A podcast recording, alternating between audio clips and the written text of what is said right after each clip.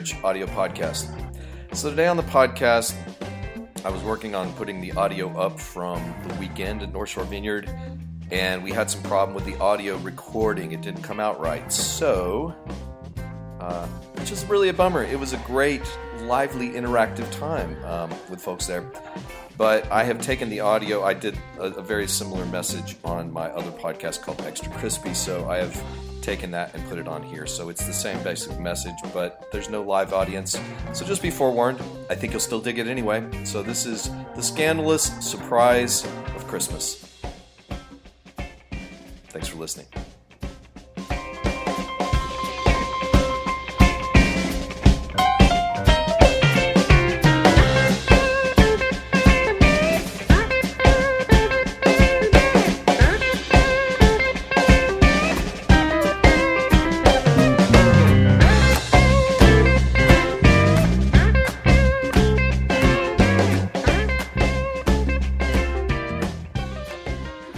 Wasn't that many years ago that I found myself quite often making fun of, joking about crotchety old guys.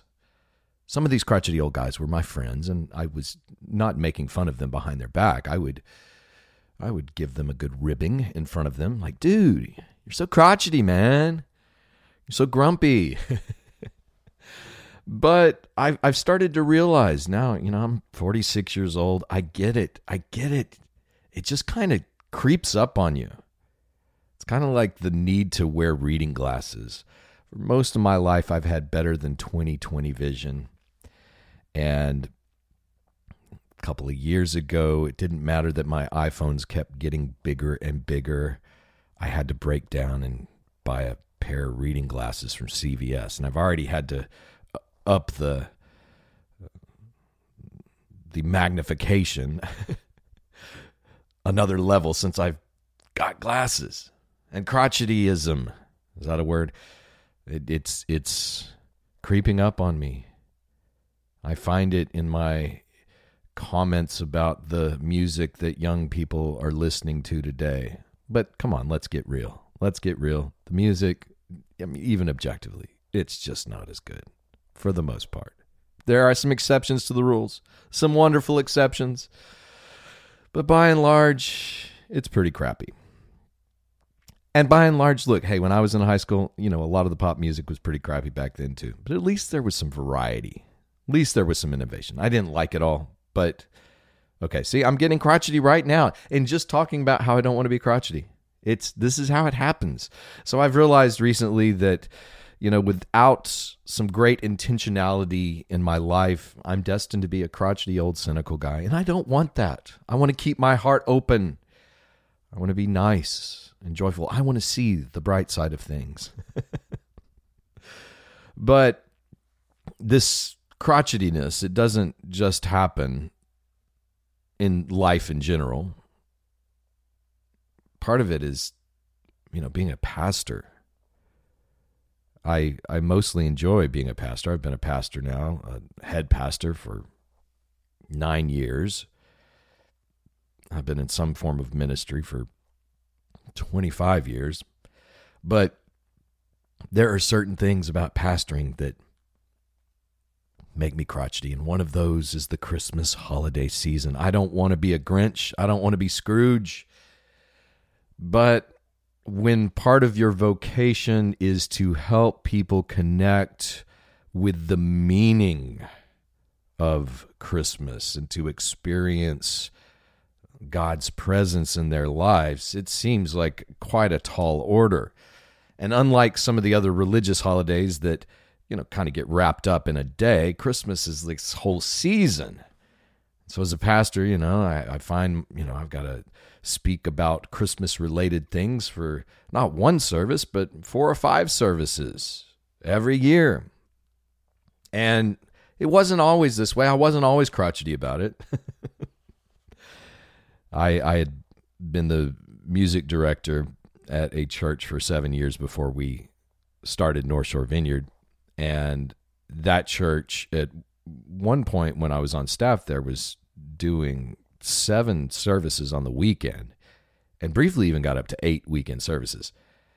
So I would I would, and I was still playing gigs and bars and stuff. So there would be some weekends where between the gigs I was playing rehearsals and playing seven services, I was between Friday night and Sunday afternoon, I was playing like 20 hours worth of music. But it also meant that when it came time for Christmas Eve, I had four Christmas Eve services back to back. So it was just this marathon thing and and I kind of made a vow when I was on staff there. Like I'd never grown, I'd never gone to Christmas Eve services as church at churches growing up, or been a part of churches that did that until I was on staff there. And I kind of made this vow, like I'm never going to have a Christmas Eve service if I ever pastor a church of my own. Of course, in 2009, when we were in the early days of getting North Shore Vineyard started, we had not had our services open to the public yet. We were still trying to figure out what to do. It was about a week before Christmas, and I was like, let's do a Christmas Eve service. And it was a lovely service. It was just, it wasn't any nativity scene or anything. It was just simple, you know, had a couple acoustic guitars and just a very intimate gathering. It just felt like family. It was wonderful. And so I decided to do it the next year. And I, and I was new into I'd moved from the New Orleans area across the lake to Covington, and Covington is a wonderful place to be at Christmas. The the old town that's been there for 200 years, and and even Abita Springs where I live. It's it's it's a fun place to be at Christmas. So I think I was kind of taken in by all that. And the first few years, it went pretty good, and I actually got to where I was looking forward to Christmas Eve and doing those services, but I got to say, the last few years, it, it starts to feel like a, a bit of a tyranny sometimes because let's face it, Christmas is a really mixed bag of traditions. If you spend 10 or 20 minutes looking up all the various symbols and traditions that get piled into Christmas, it is a mixed bag. Obviously, some of the things that get into Christmas come from ancient Judaism and obviously early Christianity, but then you have ancient Rome as well. You've got the Germanic peoples, the Celts, all kinds of things. And so we end up with all these things. And, and look, I'm not opposed to Christmas trees and poinsettias and holly and mistletoe and all that stuff. I like holiday decorations as much as anybody, as long as I don't have to put them up or take them down. That's the worst part. but it's it's it's a really mixed bag. And so you have all of these various traditions that are piled on top of sweet Lord baby Jesus and then filtered through the lens of consumerism and marketing so that we will buy more stuff. you know what really makes me crotchety? I saw this commercial. I was up at, at, my dad's in Texas, and and on the on Thanksgiving, the Saints played the Falcons, and it was a good game, a lot better than the game that came after it. and I saw one of the commercials, and you you may have seen it. It's it is a version of of the types of commercials that have been p- appearing for years. But as the commercial goes, I think it's a you know a guy and his wife, and they are sitting you know having a glass of wine or so, something you know together in their house on christmas eve and and the guy tells his wife why don't you go outside honey? And um and she walks outside to find two brand new vehicles. I mean we're we're probably talking in the neighborhood of 80 85000 dollars worth of cars out there. One is a big pickup truck and the other's a you know a, a compact suv and he's like you pick whichever one you want. And she picks the truck and that's kind of the uh, punchline of the commercial that you know like he expected that she would pick the SUV and she picks the truck. and I'm I'm I'm thinking of how ridiculous this commercial is. Like what percentage of the population of the United States could even get that joke? I mean, I maybe there's a group of people that every Christmas they buy each other new cars. But when I'm watching this commercial, I'm thinking, I can just imagine this guy in this commercial just you know having drinks at the bar with his friends uh, a few weeks later going so stacy and i were hanging out on christmas eve drinking wine as we always do on christmas eve. We like it nice and intimate like that. And then i told her to go outside and i had both vehicles out there and i was sure she was going to choose the suv but she chose the truck. Like, what a, a weird, out of touch commercial. But, and, see, and, and that's the stuff that gets me crotchety. So somehow in the midst of all this stuff, I have to try to help people experience the the meaning under it. And we hear calls for this every year. You know, Jesus is the reason for the season or keep Christ in Christmas. At this point, I would just like to keep Christ in Christians. More crotchetiness. I know, I know. It's ah, the more I try to get rid of it, the more it keeps popping up. but the thing is, uh, you know, for those who have even listened to this podcast, uh, I, I have talked about how impactful the incarnation has been, you know, of, of Christ has been in my own journey. And so Christmas to me is one of my favorite seasons spiritually. So it is a weird mixed bag for me. But in spite of all of the the craziness, the consumerism and all that stuff, I still do think that there are windows into some of the underlying components of the story that are very profound. Namely, anticipation and surprise. I remember when I was a child, I you know, the week or weeks leading up to Christmas, or maybe even days. I mean, when you're a child, days seem like weeks. But I remember when I would see a present or two appear underneath the Christmas tree in our house with my name on them. And that was such a cool thing.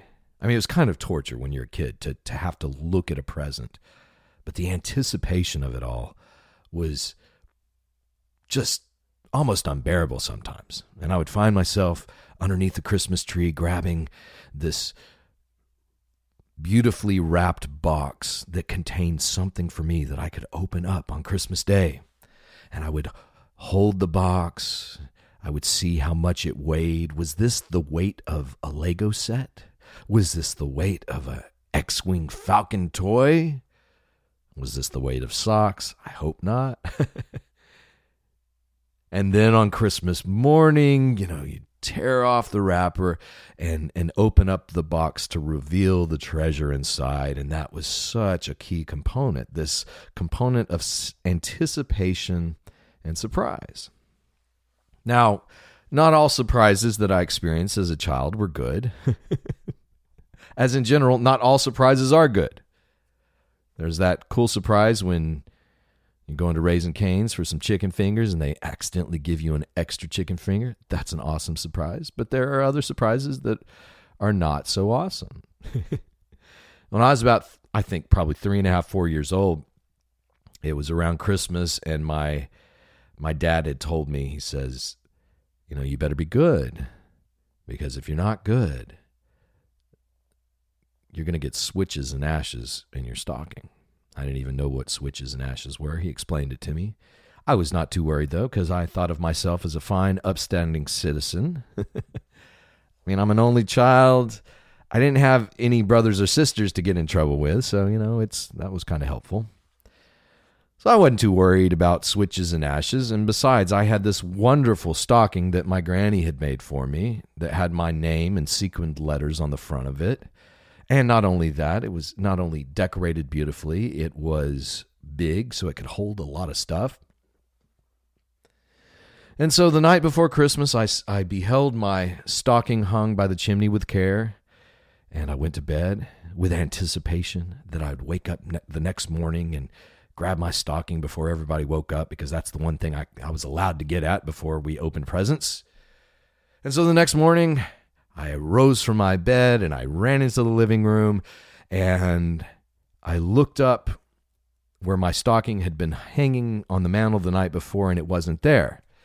Instead of a stocking, there was this nasty old tube sock with holes in the toes, filled with ashes and sticks and coal. and I stood there with quivered chin, tears beginning to well up in my eyes, while all the while, unbeknownst to me, my dad is standing behind the Christmas tree with a camera to document the whole thing. See, folks, I am the way I am. It, it, I, it goes back to a lot of stuff. This probably explains some things to y'all. now, it was it, it's funny looking back on it. It scarred me deeply. no, they returned my actual stocking to me promptly, and and that was fun. But this whole element of anticipation and surprise is a really important element of the Advent story. See, it is there was an anticipation by so many people in that part of the world at the time that God was was one day going to send a Messiah, a rescuer. And there's a lot of people at that time that that kind of had it figured out what that was going to look like. There were a lot of people who were powerful and rich and religious experts that probably assumed if God was going to do this thing, they were going to be the ones who got in on it.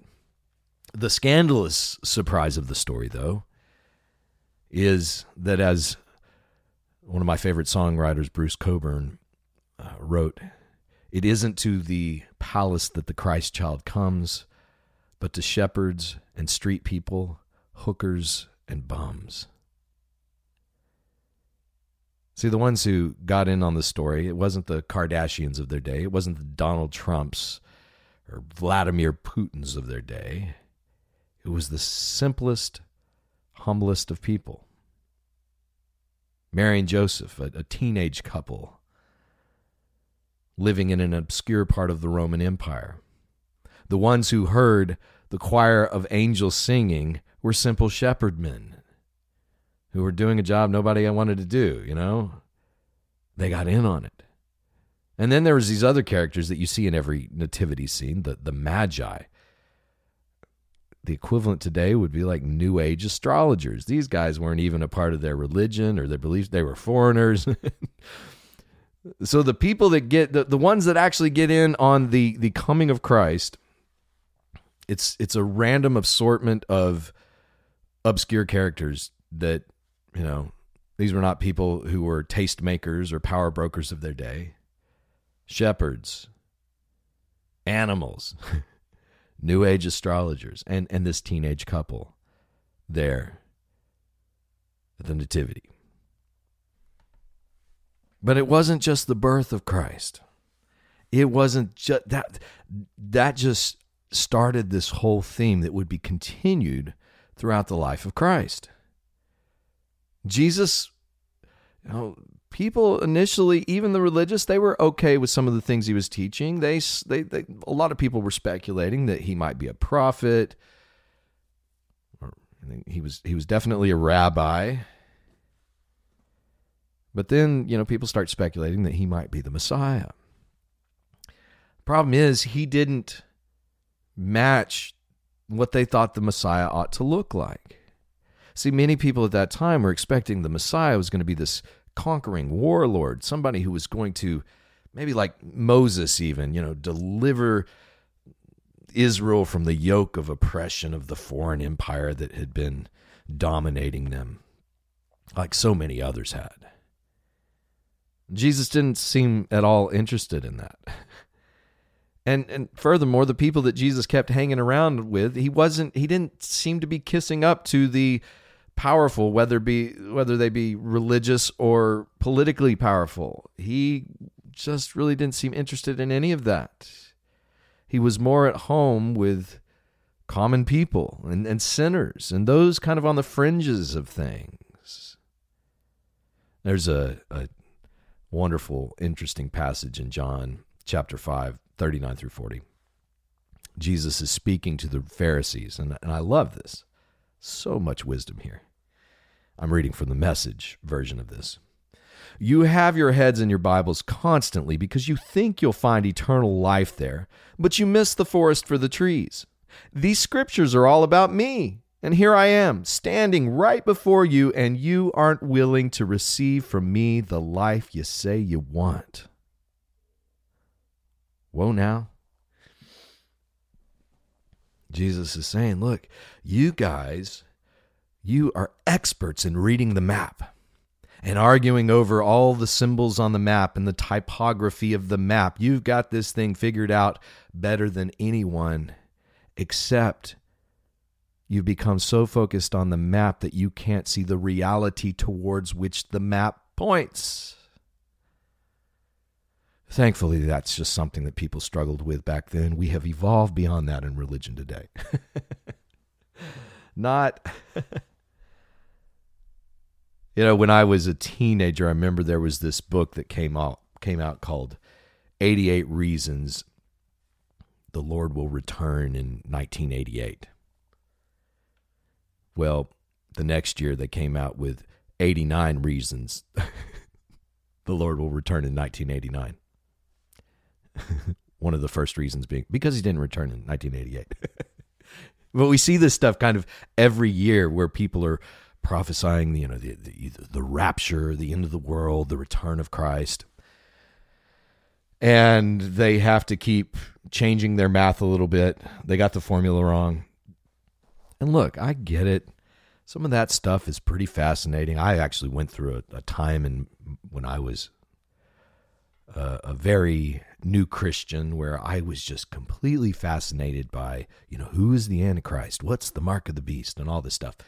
And there was a radio show that I used to listen to on an AM station out of New Orleans in the afternoons. And they would spend so much of the episode trying to decode the symbols from the Bible to figure out, well, this represents China invading the United States, and uh, Gorbachev is going to be the the Antichrist, and if not Gorbachev, it's going to be the Pope, and if not the Pope, it's you know there was all these predictions, and and and still to this day, I I increasingly am seeing people who are just fascinated by that, and they've got they're figuring it all out, and they're treating it as as if the the people who predicted this and failed before them just didn't quite have the symbols decoded right, didn't have the math right, but they've got it figured out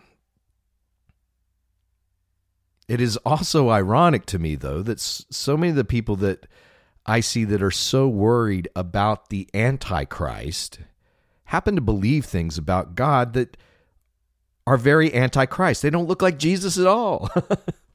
so it is it's it's a weird mixed bag. But looking at the the, the story of, of of Advent, looking at Jesus through scriptures ought to give us a little bit of humility concerning how God will show up. Because the ones who thought they'd figured out how God was going to show up back then totally missed it. And I think that that the Christmas story gives us uh, encourages us to anticipate that we can encounter God. But it also encourages us to, to stay in a posture of humility. God, I expect that if you're out there, I can encounter you. And I want to be awake to that and open to that. I want to be ready to experience you, whether it's in a conversation with a friend or a neighbor or a stranger, whether it's with my own kids, my wife, my, uh, whether it's in nature, whether it is through art or music or movie or literature. I want to experience the presence of God. And I'm anticipating that that can happen, but I'm not putting demands on how that has to happen. Because when we do that, the moment we think we know how God is going to show up is usually the moment where we have lost the plot. So the Christmas story encourages us to be in this posture of humility this childlike posture. And that's you know that's what i think that you know, watching kids get presents and open them on christmas i think that there is something in that. Even though it's it's filtered through commercialism and all that stuff i think there is something in that childlike wonder anticipation and then the receiving of the gift that is profound and that we can all learn from wherever we're at in this holiday season. I want to close by reading uh, uh, some words from uh, one of my favorite authors, Father Richard Rohr, who is a Franciscan priest, author of numerous books. And he's writing about this, this simple prayer that the early church prayed, which was uh, in Aramaic called Maranatha. And it just means, Come, Lord Jesus. So he starts this, this little section off that I'm reading. He says this Come, Lord Jesus, the Advent mantra means that all of Christian history has to live out of a kind of deliberate emptiness, a kind of chosen non fulfillment. Perfect fullness is always to come, and we do not need to demand it now. This keeps the field of life wide open and especially open to grace and to a future created by God rather than ourselves. This is exactly what it means to be awake, as the gospel urges us. We can also use other words for Advent. Aware, alive, attentive, alert, awake are all appropriate. Advent is above all else a call to full consciousness and a forewarning about the high price of consciousness. When we demand satisfaction of one another, and when we demand any completion to history on our terms, when we demand that our anxiety or any dissatisfaction be taken away, saying, as it were, Why weren't you this for me? Why didn't life do that for me? We are refusing to say, Come, Lord Jesus. We are refusing to hold out for the full picture that is always given by God. Come, Lord Jesus, is a leap into the kind of freedom and surrender that is rightly called the virtue of hope. The theological virtue of hope is the patient and trustful willingness to live without closure, without resolution, and still be content and even happy because our satisfaction is now at another level and our source is beyond ourselves we are able to trust that He will come again, just as Jesus has come in our past, into our private dilemmas and into our suffering world. Our Christian past then becomes our Christian prologue, and come, Lord Jesus, is not a cry of desperation, but an assured shout of cosmic hope.